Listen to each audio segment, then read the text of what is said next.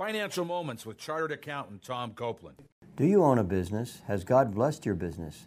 If yes, I would encourage you to consider what Paul said in 1 Timothy 6. Command those who are rich in this present world not to be arrogant nor to put their hope in wealth, which is so uncertain, but to put their hope in God, who richly provides us with everything for our enjoyment. Command them to do good, to be rich in good deeds, and to be generous and willing to share. In this way, they will lay up treasures for themselves as a firm foundation for the coming age.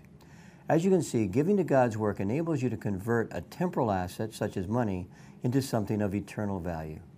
In Matthew 16:27, Jesus said, "When the Son of Man returns in his Father's glory with his angels, he will reward each person according to what they have done."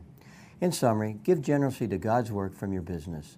To learn more, check out copelandfinancialministries.org or follow us on Facebook, Instagram, or Twitter under Bible Finance.